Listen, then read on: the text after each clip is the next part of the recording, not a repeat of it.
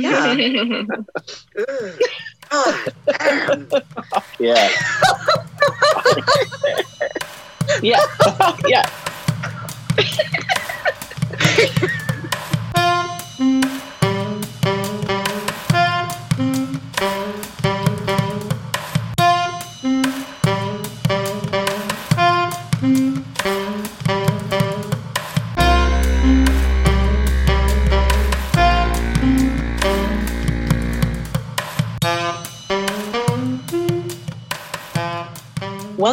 Seeing Red the Pod, episode 52, where we always discuss the latest Nebraska issues. I'm April, and here with me is Melody. Hello. April, could you even believe this weather this weekend? Um, no, it was a little too hot for me, but the evenings were perfect. Absolutely perfect. I have to tell you what I did this weekend. You with One. me. I shared air. I shared air with you en Was amazing. I'm fully vaccinated now. That's so awesome. April and I just sat on my back porch, drank beers, hung out, and we just didn't have to worry. My kids came out, and April was just hanging around, and like, oh, it was such a relief. And then today, I went and saw my dad, and I could just like hug my dad, and I wasn't worried he was giving me COVID or I was giving him COVID. Yeah. And then I went over and I stopped by my mom's house and I was like, hey, mom. And I didn't worry I was giving her COVID. I didn't worry she was giving me COVID. They were mm-hmm. hugging my children. And I'm like, I can't. So, anyway, that is what's happening with me this weekend. I am pretty euphoric about being fully vaccinated. I am two weeks past the second shot. And I am ready to hang out with fully vaccinated people. And if you're not getting a vaccine, then stay the fuck away from me basically forever because I am not Yep. going to wear a mask for you. You're not worth it. Get a vaccine. I don't know. I Well, if you're not worth getting vaccinated for, they don't seem. right? I mean, unless you have like Guillain-Barré and you can show me a doctor's note, like, I'm not, Yeah. we're not, no. I don't know. Mm-hmm. So that's how I'm feeling. Um, what else did you do besides, you know, like share air with me? Well, um, we did some yard stuff. Um, the big tree, our neighbor's big tree that shades our yard, had to come down last year. And so Oh, it's no. completely a barren, burning hellscape. In the backyard. 20 years to get a new tree, too. Yeah. Yeah. So we're refiguring, got some more chairs and basically like our shade is like from our own house. so we our chairs up by the house now, but it looks all right. It's like when And you're at I the think- beach and you have an umbrella and you keep like following the shade as the Yeah. sun moves. I'm not gonna lie. I've looked into like, could I put a beach umbrella in my yard? I don't think I can. Yes. And then I think we're gonna get a shade tent thing, and then um, the backyard actually, um, getting rid of some kid stuff that's a little too little for our kids now. And oh god, here's my sad part though. I don't have I don't garden, but I used to work on the prairie every summer, and last fall I was like, hey, prairie plants, I'll just put you in here and you'll live or you won't, because they're prairie plants. They don't need anything. They need a lot of sun. And I did it. Mhm. And I hired a kid to mow my lawn this weekend and he mowed over. I mean, he weed eated over them. So, like, they're still there. So, I do think they'll come back, all except for one cone flower. But I'm like, I marked it off. I had like a piece of, like a, a wood block in front of it and stuff. And I'm like, you didn't even ask me. You didn't ask me. And he's done the yard before, but those things were never there. I'm sure he thought he was helping. He probably thought it was a weed. Oh, man. Oh. I mean, to be fair, my grass was really tall. Fair. Fair. Anyway, should we bring on our guest? Yes. Oh my gosh, I'm so excited. We have right. John Cartier, and he is. I have been trying to get him on the pod for like six months, Hmm. and we Good like dude. finally got him. Okay, So, bring him in. all right, let's get him. Okay. Today we've got John Cartier, an attorney who specializes in constitutional law and graduate of University of Nebraska Law. He's worked on numerous campaigns, including his own for Lincoln Public School Board of Education.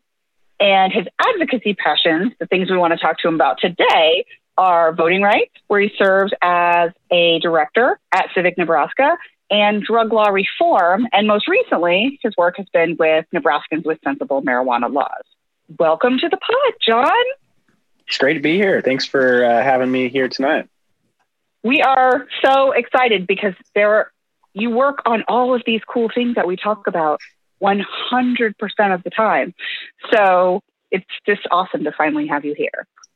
That's great. And so, I've uh, been following Seeing Red for a while, and I always love the coverage you guys have on a lot of the similar topics as well. Well, thank you. Thank you. It's a group effort and it's a labor of love for sure. Um, and okay, so first question that I'd like to ask everyone is who are you? Where did you come from? Where did you grow up? Like, just give us a little biography of like not the official, you know, formal thing you might put on a website, but just, you know, like walk us through. Who are you? How did you get to be who you are today? Yeah, sure. So my name's John. I'm I'm a human, as far as I can tell. I uh, originally hail from the great state of Utah, where I was born in a small town called Heber, and it's um, at the base of a mountain where Park City, Utah is. And uh, that's where I spent a lot of my childhood was growing up in the mountains there. Um, my family, I wasn't Mormon, my mom wasn't Mormon, but everyone else, uh, you know, for generations were Mormons. So it was kind of uh, an interesting break from where the rest of my family has been. Is Heber near Helper, Utah?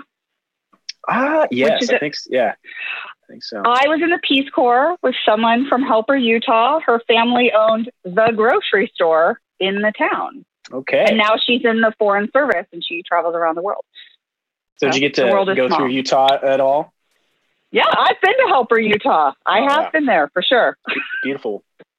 I, I love that state. Stunning, stunning, stunning. Okay, so you grew up in Utah, um, and then what?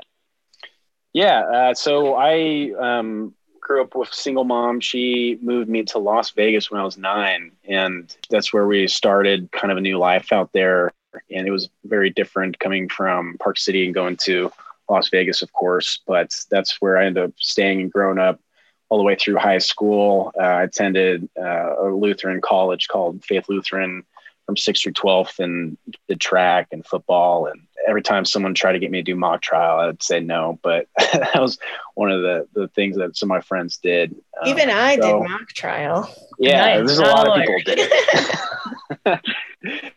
it was, um, it, but the thing about that was it was always right after like track practice or something. So the people who did it were just crazy, wanted to be in school even longer.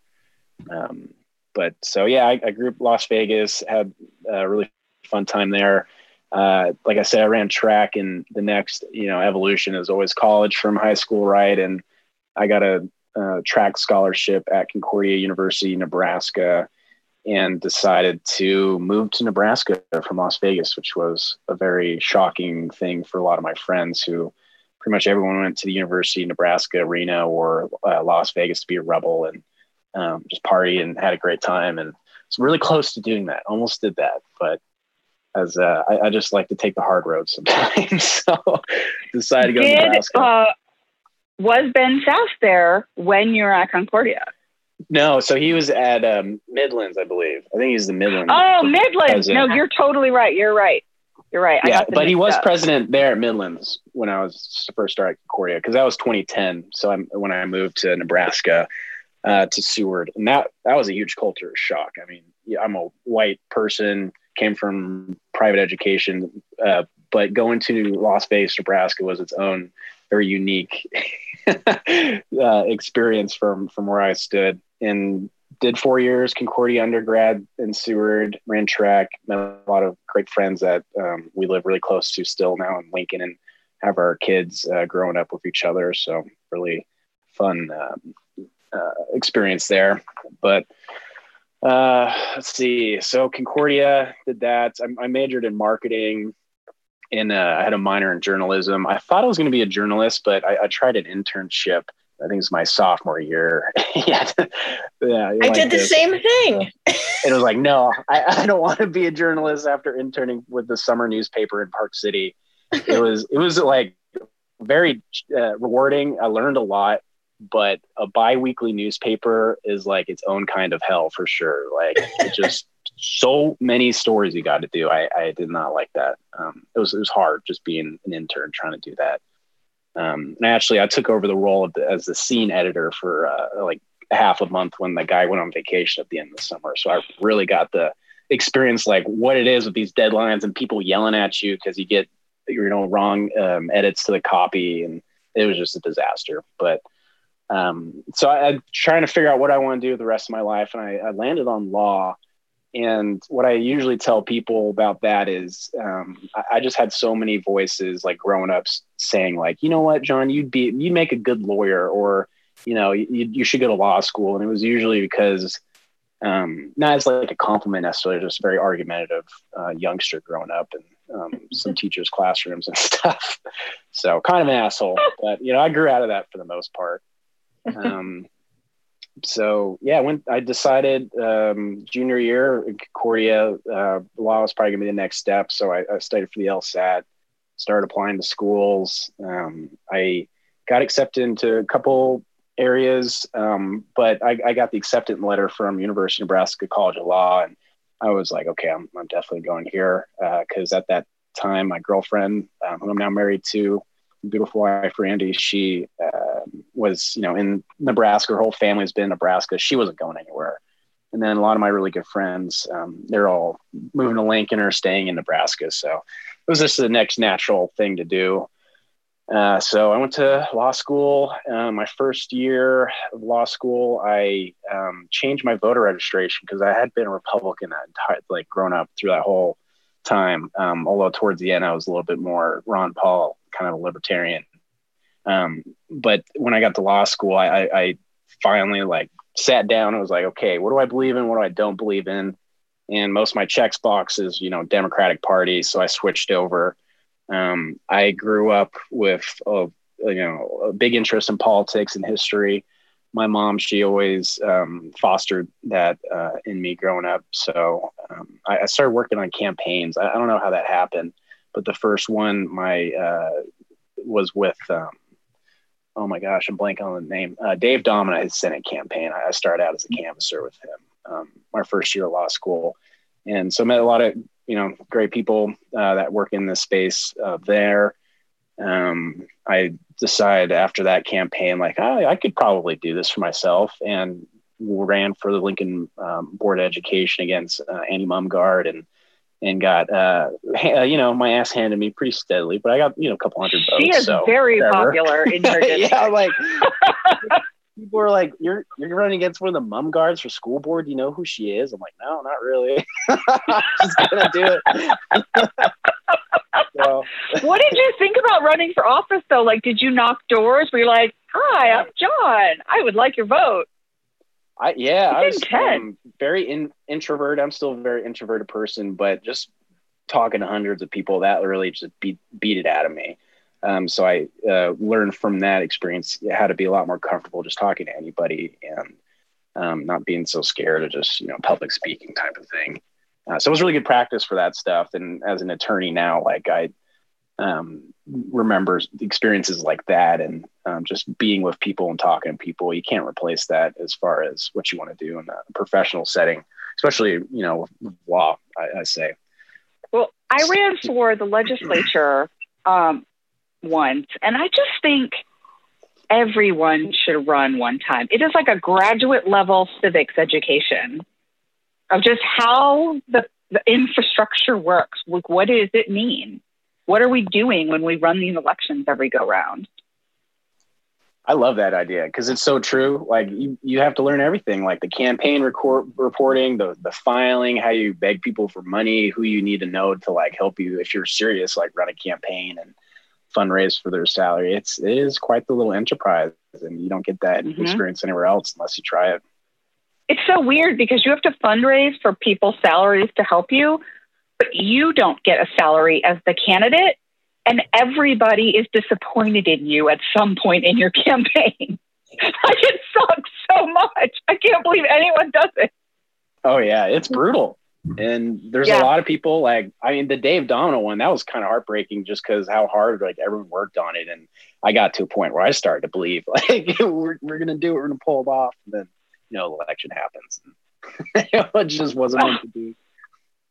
Yeah, my first campaign I worked on was there was it was called Prop 416. It was back in 2000, and it would it made gay marriage illegal in the Nebraska Constitution.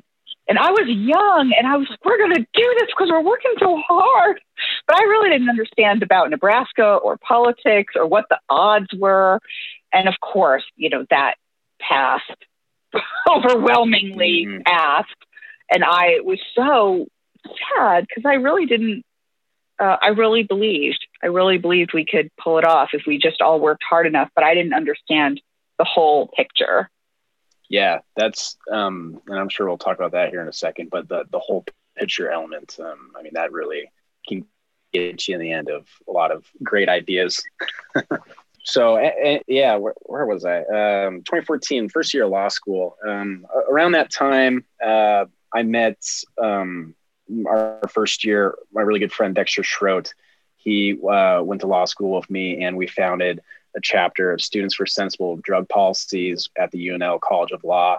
We met at a, um, one of those like orientation parties before classes start, and it was one of those moments in Step Brothers where we have that conversation. We're like, dude, we just become best friends because all of our interests like aligned up, and uh, we just like immediately just started scheming about like how are we gonna like reform drug policy in Nebraska or like what can we do as you know young attorneys or like using the law to to help out the process because at that time in 2014 it was pretty it was pretty sad like just the disorganization and the movement there wasn't really anybody I mean, there were there were attempts in the unicameral um, advocacy, but it, it, was just scattered all over the place. Um, so we started just going to legislative hearings, and that's where we met the fantastic people who um, now make up Nebraska Families for Medical Cannabis, and got to learn a lot of their stories and um, why they've been advocating for years before we started um, to try and get access to medication that would save themselves or you know their families or their kids. Just most heart wrenching stories ever. And this, once we met, you know, everybody in that group, um, we just started working any chance we got um, outside of school to continue to work towards beneficial policy. Um, and that really culminated when we finally got out of law school and graduated. And uh, we we set our sights to get a ballot initiative together um, because we thought it was going to be time for the 2020 election. Certainly, um, we knew how popular it was in Nebraska by that point, and that was uh, that all started in and the winter of 2017. Started just talking to people about it and behind closed doors. And uh, eventually that evolved to the point where we got uh, the senators on board. We got Marijuana Policy Project helping us out. Um, we had the ballot initiative committee formed and language put together. Uh, and then we struggled uh, for about a year trying to get money and interest and like people uh, interested in the cause, uh, which would have put us in 2019.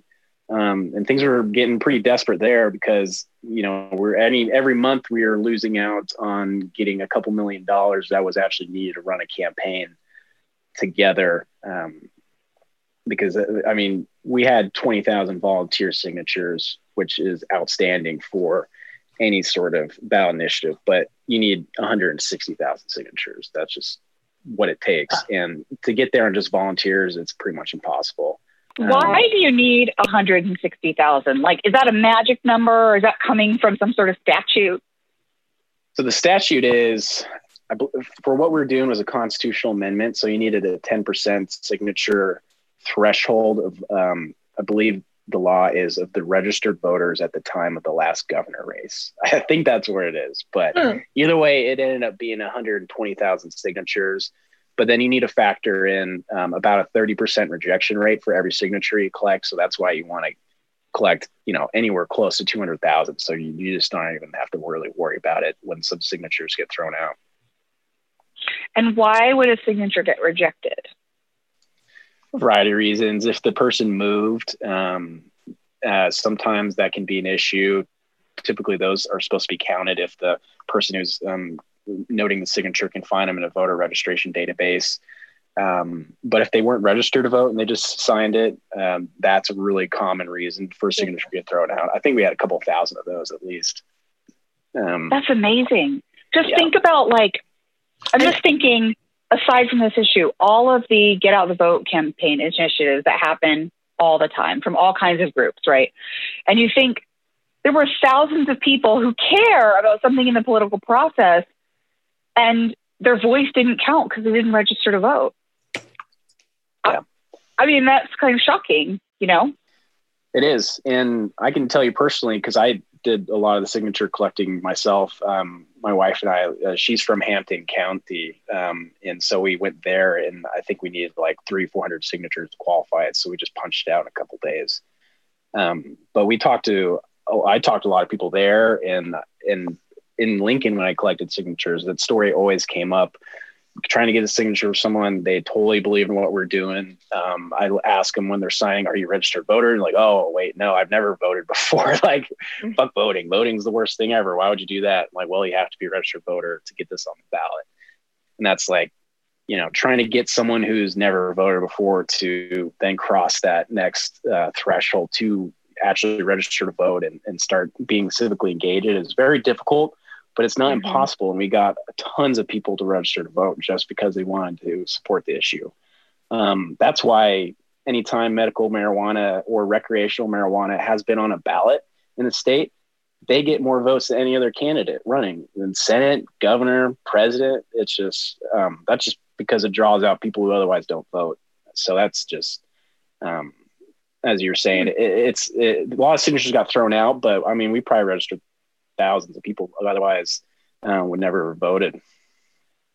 And then you think once people get registered to vote, you don't get unregistered. So suddenly all those people are going to start getting candidate mailers, Secretary of State if they send something out.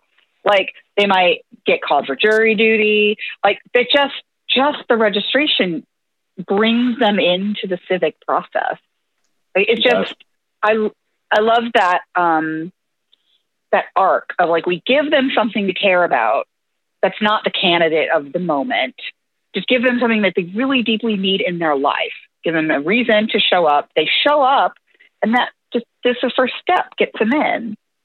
Yeah, that's exactly right, Melody. And everybody has that one issue or one thing that will get them to uh, be motivated enough to at least sign a ballot that they get delivered to them to their house. I think um, most people. Right. Like think of the pandemic when all those ballots went out. That surely had an impact. Yeah, it was huge, record breaking. Um, mm-hmm. This uh, 2020, as everyone knows, um, and that was largely because over 60% of all ballots were just absentee ballots. Yeah, that never happened before. But also, you guys, and I bet Medicaid expansion probably also got much more people to register to vote in the last couple of years. And so they would have been able to get those mail in ballots. Yeah.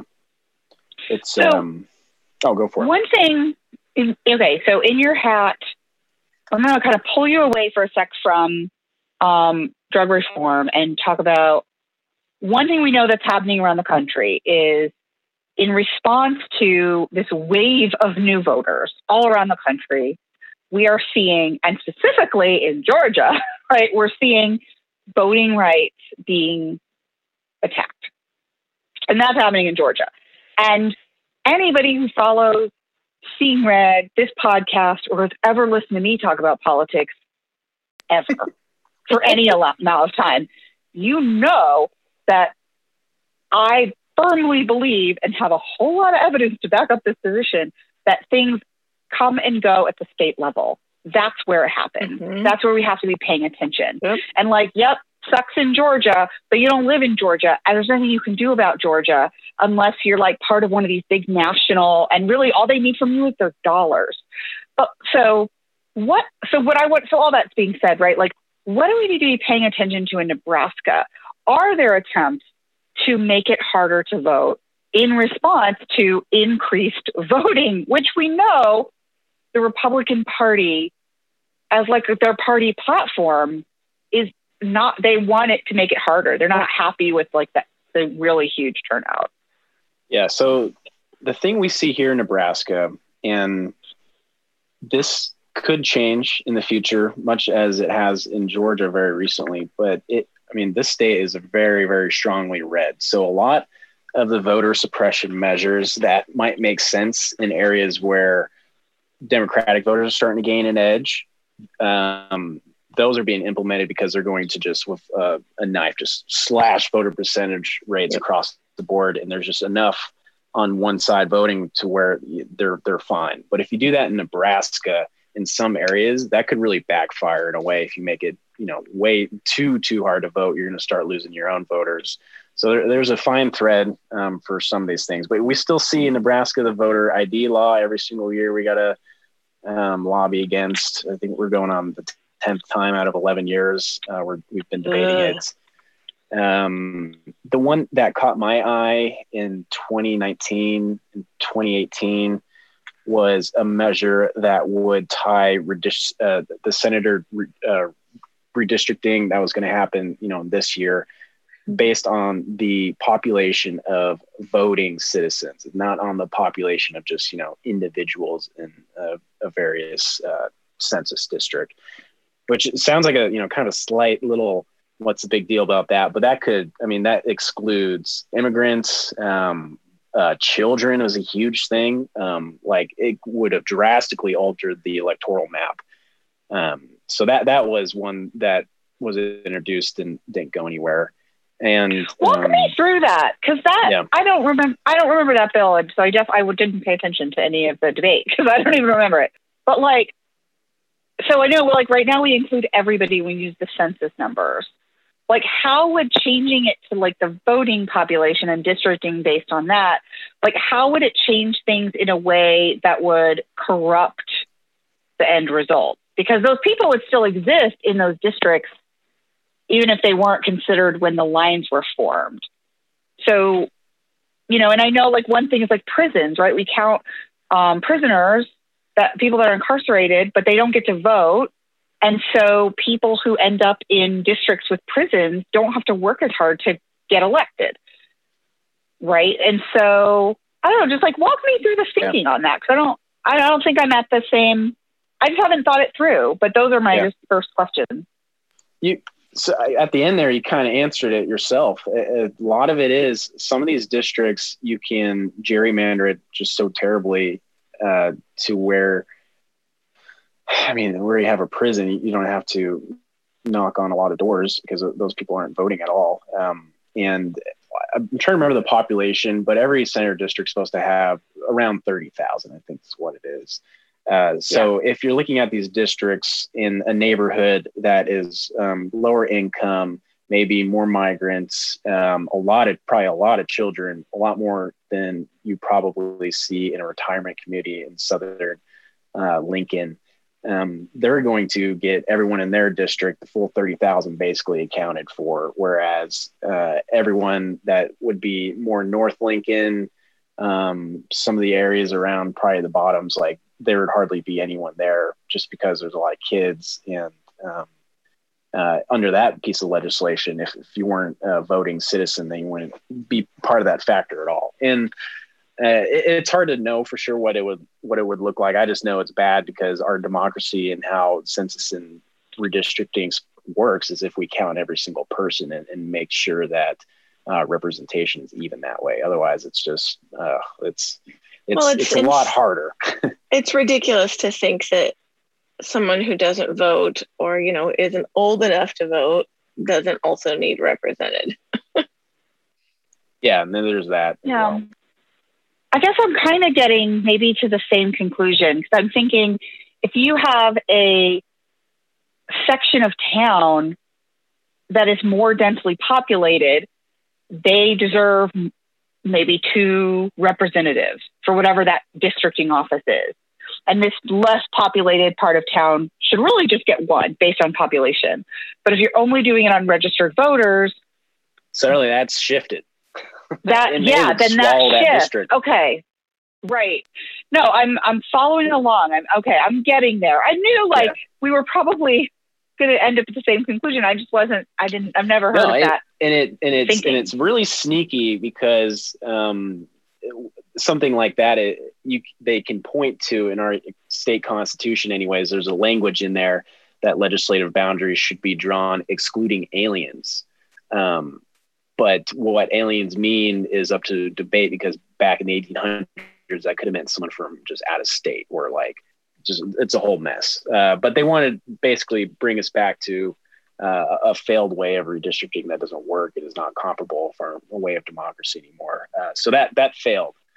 And we do a really good job in the unicameral. We stop a lot of bad legislation. And if you, I'm sure you guys have covered the unicameral, and you're all familiar here with filibuster rules. Um, but that makes it really hard to pass proactive voter registry or voter laws, and that's um, probably the bigger frustration for me in my role is uh, things like automatic voter registration when I've never really been able to even get out of committee.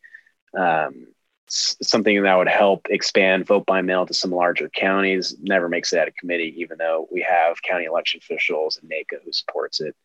Uh, so a lot of things that would help um, boost our pretty okay voter percentage rates um, even higher and make it more comparable to like uh, Colorado, who's in the 80% typically. Uh, we just can't do it here yet, but we're getting there. Well, it speaks to the power of election. But so, all right, I'm going to come back around to drug reform. And so we know a lot of people were really, really excited about the ballot initiative project that you were working on and that you were part of the leadership team on. And people registered to vote just to participate. And then they showed up, they were going to show up to vote just to participate because this is really important to the people right? Like we're not it doesn't matter if it's important to the government. The ballot initiative process it, it shouldn't be considering what the government wants right? Like it is about what the people want and it is up for people to make that case to each other get these signatures and then move it along to the ballot. And so then we have a sheriff from Lancaster County, which Lincoln is in Lancaster County, uh, the second biggest city in the state, sometimes the biggest city if a game is happening. And that sheriff showed up with a funded campaign to stop the ballot initiative using um, litigation, which is not available to common people because lawyers are expensive, right? So we know, we know somebody funded this because lawyers are expensive. And we know the sheriff said it was funded by somebody in secret. Um, and so, so what, the other thing that we know is sheriffs are an elected position. Mm-hmm. And while we don't have a lot of campaign finance laws in Nebraska, we hardly have any, we do have a few. And one of those laws is elected officials cannot take big sums of money without disclosing it. And and so this is kind of like your news of the week, right, John? And this and so like tell me, did one, did I capture everything you said about right? Is that all accurate information? And then two, let's talk about that. Great. That was great setup, Melody, for sure. Yeah, let's talk about that. So as everyone probably witnessed, we end up raising money. We end up getting all the signatures. We really thought we were going to pull it off, getting um, uh, this thing on the ballot where really we came from nothing. it was down to the wire. We made it through a pandemic, couldn't collect signatures for three months. Uh, it was just crazy town. Um, and so we get to the lawsuit part. When we were crafting the language in the very beginning, we knew that they were going to challenge us on the single subject. They did it for Medicaid, and Medicaid survived the challenge. So we, uh, what little money we did have, we retained legal counsel to help us craft language. We use outside counsel uh, from you know various parts of the state or nation, rather, really smart people. And we sat down and drafted language, and we thought it was going to survive a single subject challenge because every portion of what we wrote really was connected in a fundamental way to having a medical marijuana uh, access to it in the state. I mean, you, you wouldn't be able to access medical marijuana unless you had a dispensary or a place to go buy it, basically, like just stuff like that. Um, so we, we get the single subject challenge. Terry Wagner puts his uh, name on it. Fine. We, we thought we could uh, at least win it in the courts um, at that point. Uh, and we were really encouraged when we had the Secretary of State also clear the language.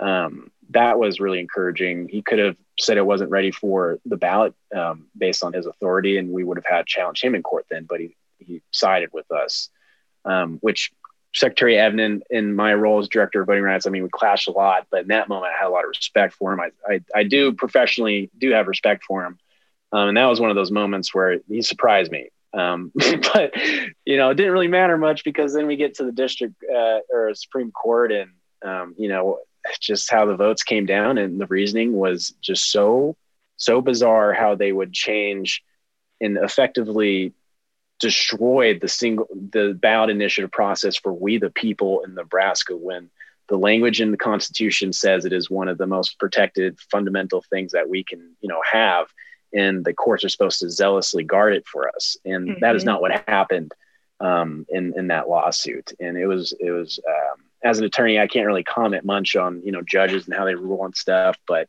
I, I agreed with what the dissent wrote I'll tell you that um, so we, we get through that bone crushing defeat, like every, cry, tears, everybody, everyone campaign working on it for years. That was really tough. Um, I had to disengage from the political sphere for a couple months around then for sure. Uh, a lot of people did. Um, mm-hmm. Well, but, because uh, these things happen on the backs of volunteer labor by and large. And people don't give that kind of time and talent and money um, flippantly to get that to get it up to the ballot initiative level. Like it is whether you or not you agree with any particular ballot initiative, um, unless it is being funded by your local billionaire, uh, where everybody's being paid. Most more often than not, it is really is a labor of love and passion. That's exactly right. And I mean, people who were sick.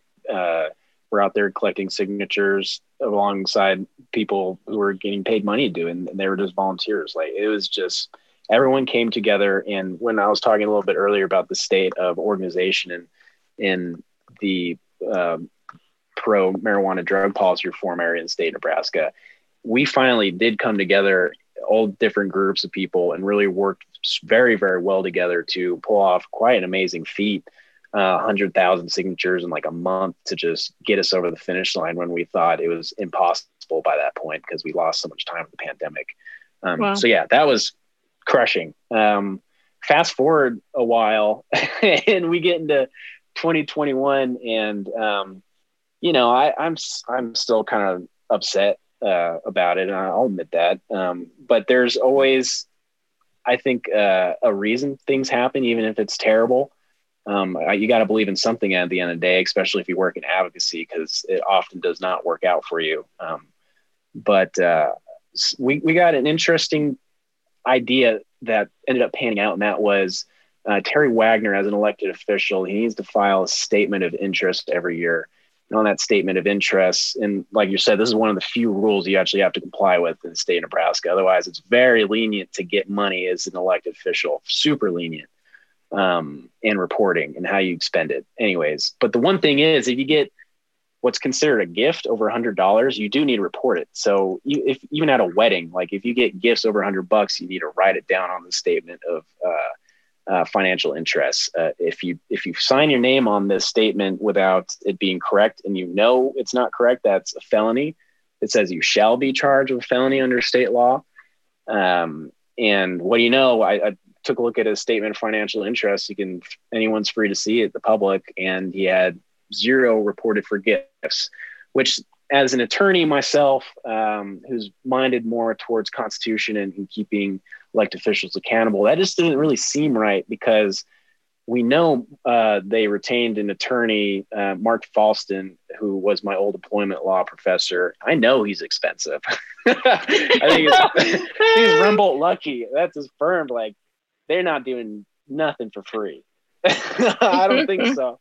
Maybe they did, and this is all going to blow over, but I don't think that's the case. So um, potentially Terry's in a lot of trouble if the uh, Nebraska Accountability and Disclosure Commission takes a look at it and they determine that the complete someone paying for his legal fees 100% is a, considered a gift, which is, should be also considered income under IRS tax law. So, I mean, it under the definition of gift, gift, it fits. You can't just have someone magically pay all your legal fees and just like that's okay as an elected official. It, it, it is astounding that that was just so glossed over when this happened by, by the media. It like it, my jaw just like well everybody. Yeah. Well, and part So of anyways, it, hopefully I mean, he's, he's he's screwed on this. I don't know. I mean, part So- of it is um, one, like the media just can't watch all these little things because we keep losing all of our local investigator reporters, and there's no money for local reporters. And you know, I've talked about this on the pod a lot. It is a huge problem to our state because there should just be some reporter with you know, in like a dirty coat who just goes and like reads all these reports and writes their notes. And he's been doing this for 20 years and has kind of a memory bank of like what should be there and what's normally there and what's not normally there. We don't have that in our state. This is why we are having an environmental disaster in Mead. Nobody's Mhm. watching anything. This is why I discovered that domestic violence data is not being reported to the Crime Commission because nobody's watching. there are no watchdogs. I would encourage the listeners try to figure some of this out and like whatever your little space is, because if you think people are watching, um, they, there's probably not. That's and you probably have not to happening. support you have to support your local journalism. I can't stand when people online are like, it's behind a paywall. Well, it's nothing's free. and you know what? They're trying to they can't be a watchdog if you don't subscribe. I don't get the paper, but I do pay for some online stuff. So it's a problem, and we need a rich person to just like fund a reporter-led co-op, and then like Yes. go away. I don't want them to like manage it. I want them to just love that dump a bunch of money in an account, give it to let Chris Dunker be the president of it, and then like um, She Aaliyah just- Conley at the World Herald. They Give him a billion co-chair dollar, endowment fund and just go. Melody, Yes. we did not discuss telling our big seeing red dream on the pod. I was not ready to reveal. I love it. I'm ready to Nefarious work towards plan. this idea. Thank you. Right, we could then use your help will- as an attorney. All we'll start developing institutional knowledge with reporters who can and then like raise up keep every time all the journalism students keep bringing them in and then just get a cycle but we need a billion dollar endowment so Yeah. somebody somebody come on That, that's the thing. That's Um, what's wrong with journalism. That's why I, when I had my first experience with it, and it's just, God, it's terrible. But when people do it right, like when you mentioned Chris Dunker, he is he's the man. He like just the amount of coverage he does and how much he cares, like you can tell. And more reporters, they're like him. That'd be a fantastic world. Yeah, and we have that kind of talent we just lost the dc correspondent at the world herald who had been there 20 years 30 years something a long Yeah, long it's a And time guess what? So when the when the insurrection went down, who was covering it for Nebraska? Nobody. Well, Nobody you know was what? there. They hired him at one of the TV stations. Oh, really? Good. Mhm. Good. I'm glad that that long tail. But I don't know that- I don't know that he. I don't know if he gets to do DC. I just know that they were like, we're gonna Hmm. snatch up this good journalist, even though he's Well- never done TV before. I mean, the reality is a lot of journalism is about relationships and knowing where to sniff around. So as long Yep. as he's still in the space and employed, What he's I going hear to be he's pushing doing his great. physical out. I hear he's So doing good. great. Yeah, I'm really glad to hear that. Okay, That's so we got off on a tangent though. What were we? Mhm. Yeah, what were we talking about? I had a that's one of my high horses. I always have to jump on about the press. okay, so anyway, found the report, and now Oh, I Yeah. know now what I Terry wanted to in trouble. Well, Yeah, you could hopefully in potentially be in trouble. What are the ways this could go? So like the ones we uh, can predict. right un- under the procedure that was used uh, filed a, it's called a citizens complaint with the nadc and basically it kicks the issue to them and their board's going to look at it and it's going to decide whether they're going to move forward on it and if they do they're going to need to bring in also the state attorney general which would be really interesting Uh, mm-hmm. I one of the favorite things I love to see is when government uh, is pitted against government. So uh, that could only be uh, an interesting turn of events there. And remind everyone who the eternal attorney general is of Nebraska. Uh, uh, Doug Peterson, as the AG. Mm-hmm. Mm-hmm. And do you know off the top of your he head? Hates weed as well.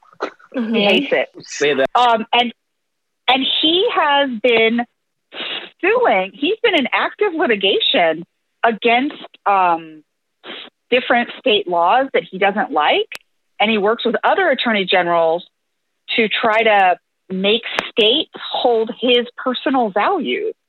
Right, well, and so he's been he's been trying to sue Colorado over pot. He's been trying to. He was one of the plaintiffs defendants. I'm not sure which side it was, but the Supreme Court was talking about whether or not you can fire someone if they um, transition genders while they're employed for you and they're a mm-hmm. perfect employee. Nebraska was one of the people who was like, yeah, we need to be able to do that. That's Doug Peterson. Mm-hmm. He goes on all the bad lawsuits. He was one of the ones who showed up about the election lawsuit after the insurrection or before the insurrection, yeah. where he was like, you know, I don't know. It seems like these QAnon laws might have something to them. Yeah, we're mad and, about it. You know, he he's uh, and the the one thing I'll say about uh, Mr. Peterson is he had time for all those uh, fantastic lawsuits, but we were the only state uh, that did not join in the recent opioid lawsuits. The only one in the entire yeah. union, and that would have uh, was his call. Yeah, yep. go ahead, look it up. that true. was a story. Um, that was that had some coverage. You guys, I think you guys covered it. You had to have something like that. Oh, we probably at least retweeted did. it. I like we said, it's a group you, effort. There's, there's yeah. so many someone, bad things but it. it is hard. Oh, it's God, hard to remember every bad. I know. Thing. Yeah. You guys, That's, this is a little uh, tangent, but I got to say it real quick. I went to Seattle recently, and so freaking liberal. like the arena was named Climate Change Arena. or Climate Plan Arena. It was there were other arenas with names, but still I was just like, whoa. Anyway, um Was that one of those police no go zones I heard on the news? Uh no, everything was fine when I was there. It was pretty recently. But anyways, um, what I was gonna say was that I came and my friend that was visiting is actually getting ready to move for job purposes. And I was complaining about Nebraska, and she was like, You don't have to live there. and now I came back and I'm like, I don't have to live here. What's the yeah. Everything's terrible. well, I'm kind of stuck here, but you know what I mean. It's just yeah, I, I was just moments. joking that there was just like so much crap. Sometimes it gets I to mean, you. I would say I don't care. I mean, of course, I want to live in a liberal Shangri La, um, but like I don't need to. I don't need to to live a good life, but I would like to live in a place where the government cannot lie, buy, cheat, and steal its way to doing whatever it wants, which is what we're seeing in this Terry Wagner case. Put that on a like, t-shirt. I don't want to live in a place That's like that. So true. It's it, it the it's so far gone. Whatever conservatism used to mean, or whatever Republican values, like they're just this certain point, just blatantly cheating out in the open and getting away with completely sidestepping the will of we the people. And as someone who got into uh, law and advocacy to try and give voice to you know people and help them out with the resources that I have and you know the the, the fortune fortunate life I got to live uh, for people just to take the opposite approach and, and use whatever power and authority they can to completely to uh, squash it any opportunity they get for just no real reason at all. It's t- it just to me it's disgusting. Um, strong word, but that's just that's just what Agreed. makes me feel how does it feel to be so uh, you are the named person on this lawsuit you're not like this organization is complaining mm-hmm. about terry wagner it is like john cartier is real mad about terry wagner and here's his list of reasons like how does it feel to it? be john cartier yeah and that i mean that's that's great. Makes me if, a big fan. if uh, if there's anything I could ever be remembered for, hopefully it is in this moment where shed a little light on um, what people in an ethical society should be doing, especially their their sheriff in their town. I mean, I just yeah. want to say, like, we are we often hear, I think, you know, and I'm sure you've heard this as well, when you're out and you're talking to people, you often hear like, oh, I couldn't, I couldn't put my neck out like that. And I just always kind of think like, then you're part of the problem. I guess. I don't know. Um, maybe that's just my first thought, but yep. like you did put your neck out. Was it something that you had to really like consider thoughtfully? Was your spouse on board? Were your parents like, oh, I don't know, John, that just seems like going after the sheriff in your town. I don't know. my uh, my mom and my dad definitely had a comment like that. Like, are you sure this is what you want to do? Um, but uh, it was really I, I didn't really have to think about it much. I knew it was the right thing to do, and I'm in a the perfect position to do it to elevate it just a little bit to make people maybe look.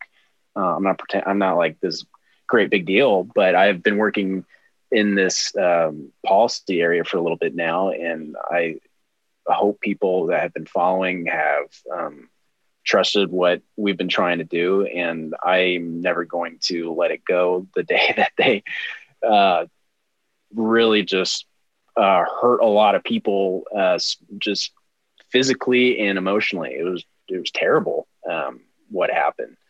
Uh, so I'm just mad as hell. I don't really give a shit anymore. It's honestly like if I get targeted by the sheriffs or police, law enforcement, like you know, that would suck. I would really hope they don't do anything that would affect my family, but I, I there's no guarantees in anything in life um, I just know is the right thing to do and I have to do it. And that's it.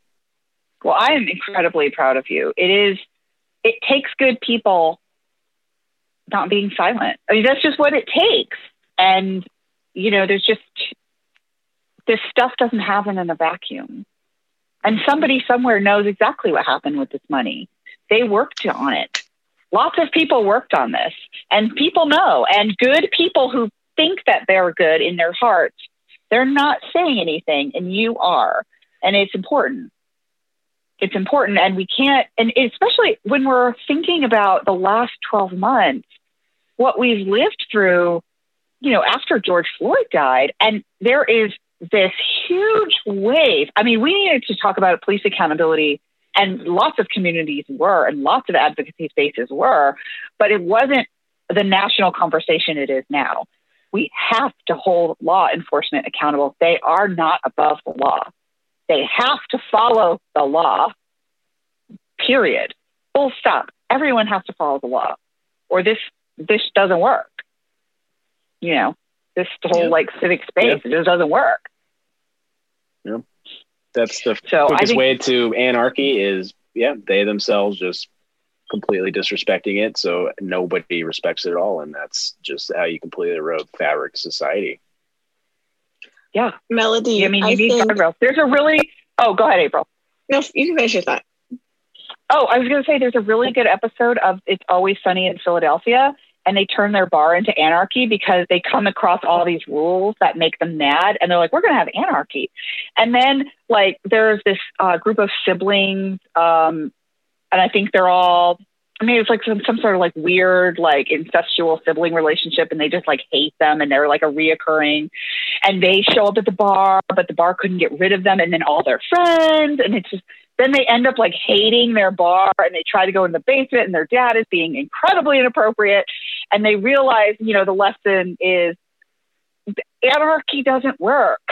like you need some no, guardrails, but you have to. it it's not work. supposed to work. Right. So, so anyway, it's a very good episode, and it's you know hilarious and irreverent and all the things like I'll that. to watch that. show always is. so perfect for right now. It's a really good episode. Um, what I wanted to bring up, I, I assume we're kind of getting towards wrapping up, but I I'm gonna say it, and I know you'll say it, Melody, because John's not gonna say it. Does John doesn't need to say it. Um, I can think of at least a couple local billionaires who probably funded this and I can't wait until we find out where it came from because all the other bad shit's been funded by them. And uh, yeah. it's, yeah. It's, yeah. I mean, the money either came from bulges or it came from Wall Street. It is, isn't that, it's kind of funny. Like we all kind of, I mean, we know where it came from, but just the fact that it's hidden and they did it legally to do it, it like, it's not even a big deal. Just like tell us, we'll just Mhm. have a day where like, oh, well, this, this motherfucker did it Just again. like you did Ah. with all the others. right. And then we'll move on. And it'll be Right, like when he Now- bought the death penalty No. and then killed a guy with illegal drugs. Yeah. Just put it out there. Like Your face doesn't freak care. out. Why? Why break the law? I, I just think that maybe, you know, certain people at the top, wherever it might be here or elsewhere, they're just not as smart as maybe we think they are. I'm certainly not No, as they're not. as I think I am. Listen, listen. The We- Republican Party, we Mhm. we are on to them. We know, like they just broke their own window for the fourth time. like they're not having, they're not they're worried about the elections, the city elections in Lincoln and Omaha. And so in response, they broke their own window for the fourth time. And I know they broke their own goddamn window because they are a billionaire funded party and they don't have any video of it. Because they're like, well, we installed this one stupid video camera that doesn't Yeah. actually capture. No, they have a camera. Did you see the camera this time? The footage of the hooded Yeah, guy? Oh, yeah, but- they had. it But it's like wow, way up had a camera here and it's not, it's not nowhere good. where you see someone's face. I mean, like, if you actually thought someone was repeatedly breaking your window, you would be like, "Hey, oh. Peter, we need more money for the for our state party headquarters." And then Pete Ricketts would be like, "Sure, talk to Jessica. She'll write you the check. It's all good." And then they would have like top level security there, but they don't because they do it themselves and they don't actually want the person caught. Yeah.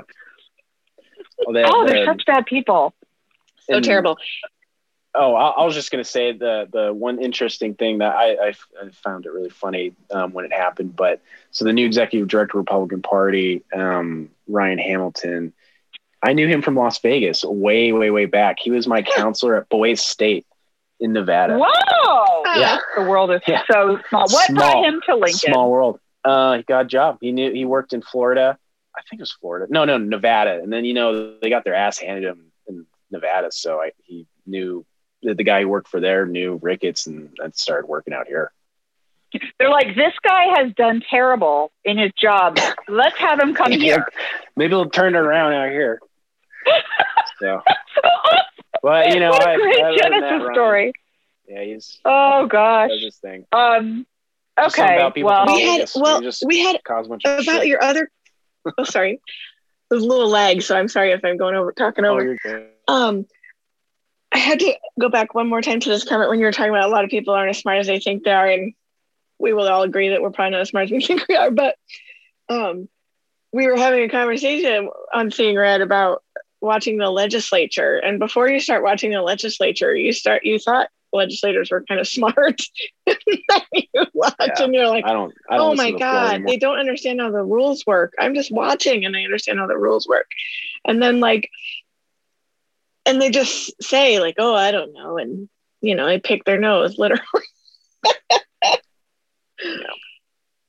Ugh, it's interesting but you know how, who are you going to get when you don't pay very much you know and it's eats up Oh, months it's of your time Terrible, it's not terrible a full-time hours. job Yeah, the money's terrible. It's um you're huge props to you know the senators that do do who are don't make a ton of money. It's just not easy. yeah Okay, well, April, would you like to ask John the questions that we always ask people before we I send do. them home? As resident librarian, John, have you been reading any books you might recommend to our listeners? Why, yes, April, I have actually. Um, this is a fantastic read. If you are interested in learning more about um, voter suppression and especially the history surrounding it, it goes very in depth to the what happened with Jim Crow and just how Mm. devastating the passage of those laws were. Where at one time, right after the Civil War, there were thriving communities of um, black people who were voting themselves into power and uh, were on the voter registration rolls. And then within 10 years, Jim Crow reduced their voter registration to like 95% through a, whole bunch Wow. of things. Um, so it goes very in depth in that. And then it, and it ties into what's happening now with voter suppression and voter ID. And it's the same old thing, same old dance. You, you have um, a couple steps, you move uh, forward, and then you got to take a step back um, as the you know powers that be fight each other. But again, it's it's one person no vote, written by Carol Anderson. It's really good read. I recommend that. We'll put it up on our bookshop link for our listeners. I don't have a lot to say yet, but I will tell you that I'm reading. Um, it's not necessarily new. Caste: The Origins of Our Discontent by Isabel Wilkerson. Um, I think everyone's probably heard of it, but I'll talk more about it on the pod. But I'll put that in the bookshop as well. Just for anybody, if you, in case you forget, if you just go to seeingred.com slash fight back, we have links to our book list and we just have all kinds of lists of cool books. And if you buy any of the books, you get them from independent booksellers and a portion of your money goes back into Seeing Red. Was super cool. Uh, okay, John, I have a question for you. You have had an incredible advocacy career so far right? And you've been doing this for a good long time and you've seen a lot of things run for office, run big statewide campaigns, run smaller campaigns, um, been a candidate yourself. For somebody who is just bubbling up with passion and they want to they want to do more than vote, they want to do more than write a letter. What kind of advice would you give to them? There was uh, a couple good pieces of advice I got shortly after I became an attorney. The the first piece of advice I got from a judge I was shadowing, and he said to me when I asked him uh, my question, you know, what what do you what would you tell me, you know, in your years of wisdom? And he just said simply, uh, you should be a nice person to everybody, literally everybody.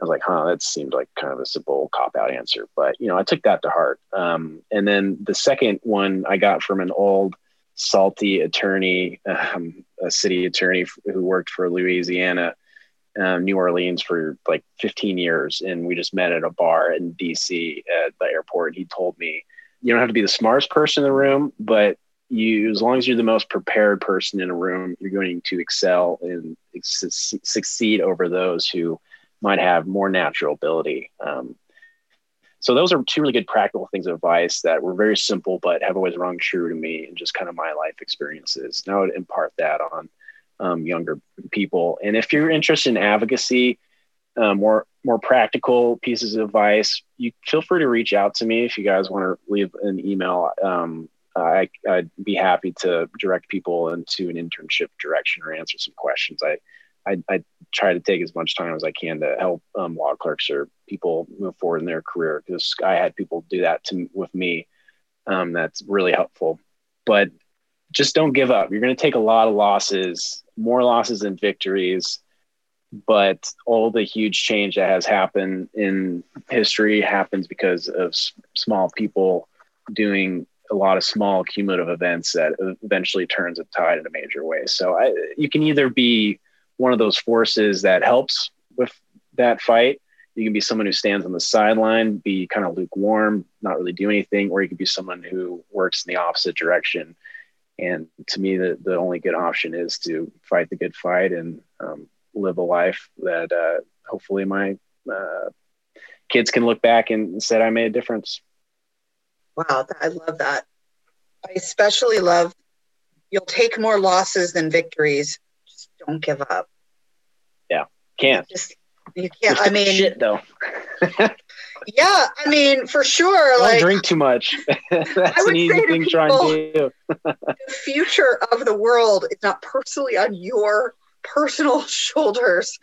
Try not to hold the whole weight, but like you do have to do your part. You do have to make your small inroads here and there and here and there and just keep going. Yeah, I love that. That's so inspiring. Thank you so much for coming on the pod tonight.